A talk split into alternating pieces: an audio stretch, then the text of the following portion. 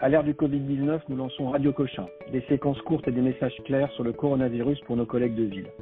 Je suis le docteur Vincent Mallet, médecin à Cochin, professeur à l'Université de Paris, et je parle avec le docteur Olivier Amselem, gynécologue et obstétricien à Cochin Port-Royal. Docteur Amselem, je suis médecin généraliste à Saint-Georges de Didonne, en Charente-Maritime, et j'écoute Radio Cochin. Je vois une femme de 26 ans qui est proche du terme qui a une toux et une anosmie. Elle est très inquiète parce qu'elle ne sait pas comment ça va se passer pour l'accouchement, notamment si elle a le Covid-19, parce qu'elle a entendu parler sur Radio Cochin de cas d'anosmie associés à l'infection par le Covid-19. Qu'est-ce que je dois lui dire? Est-ce que je dois la rassurer? Est-ce qu'il faut prendre des précautions particulières? Alors effectivement, cette patiente, on peut penser qu'elle est fortement suspecte puisqu'elle présente euh, la toux, l'anosmie, dont on sait que ce sont des signes cliniques qui sont fortement associés euh, à l'infection par le Covid-19. Donc on va euh, penser que cette patiente elle est potentiellement infectée par le Covid-19. On est proche du terme, elle peut se retrouver le jour de l'accouchement en étant infectée par le Covid-19 il faut la rassurer sur le déroulement de son accouchement. Il faut qu'elle sache que dans les maternités, des salles de travail ont été identifiées pour pouvoir accueillir les femmes qui sont infectées par le Covid-19, permettant euh, du coup de renforcer les mesures d'hygiène au moment de l'accouchement, notamment pour le personnel soignant. Mais pour cette patiente, l'accouchement il va se dérouler de façon tout à fait habituelle. Il n'y a pas de raison de faire une césarienne. On peut faire tout à fait un accouchement par les voies naturelles. Donc la prise en charge, elle sera comme d'habitude pour cette patiente au moment de son accouchement. Quand elle aura accouché, euh, elle sera ensuite euh, dans un service de suite de naissance, de suite de couche. Elle sera euh, également sûrement dans une unité qui est habituée à prendre en charge des patientes avec le Covid-19. Donc il y a souvent des unités dédiées, notamment c'est le cas dans notre maternité pour les femmes en suite de couche qui sont potentiellement infectées de sorte que les équipes soignantes euh, aient l'habitude de mettre en place toutes ces mesures barrières, et puis vont aider aussi surtout la maman à s'occuper de son enfant en renforçant ces mesures d'hygiène, qui sont bah, le lavage des mains, le port du masque, pour euh, éviter de transmettre le virus à son nouveau-né dans, dans ses premiers jours de vie où elle risque d'être encore potentiellement infectée. D'accord. Et à votre connaissance, il y a un risque pour les nouveau-nés? Qu'est-ce qu'il y a dans la littérature?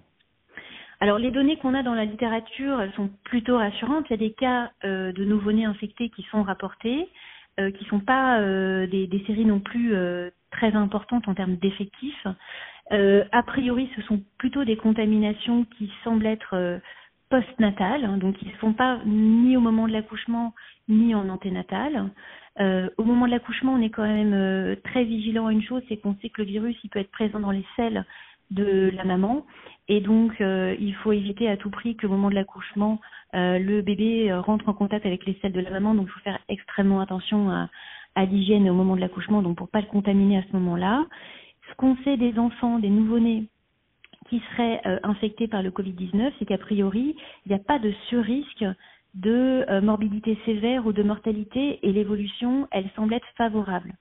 Alors, il faut être un peu plus prudent si on est dans le cadre d'une naissance prématurée parce que là, il y a des risques propres à la prématurité et peut-être que la réponse à l'infection de l'enfant, elle sera un petit peu différente. Mais si on est dans le cas de figure d'un accouchement à terme, d'un bébé euh, euh, eutrophe, donc à un point normal, etc., on n'a pas d'inquiétude particulière si ce bébé attrape dans les premiers jours euh, le Covid-19, on va tout faire pour l'éviter, mais si présente des types d'infection, l'évolution, elle est euh, favorable d'après les données qu'on a dans la littérature. D'accord. Donc je peux être rassurant. On peut être rassurant pour le bébé. Euh, on va quand même expliquer à la maman les mesures barrières. Il va falloir qu'elle prenne toutes ces précautions d'hygiène à la fois à la maternité puis quand elle sera rentrée à la maison. De la même façon pour le reste de la famille, pour son conjoint. Mais il faut la rassurer, il n'y a pas de risque particulier pour le nouveau-né. Et elle va accoucher avec un masque? Alors oui, elle va accoucher avec un masque. Euh, voilà, on, on, l'a expérimenté, on a vu que voilà, ça, ça posait pas de problème. Donc, elle va accoucher avec un masque. Euh, son mari, s'il est présent, ça, ça dépend un petit peu des maternités, portera également un masque.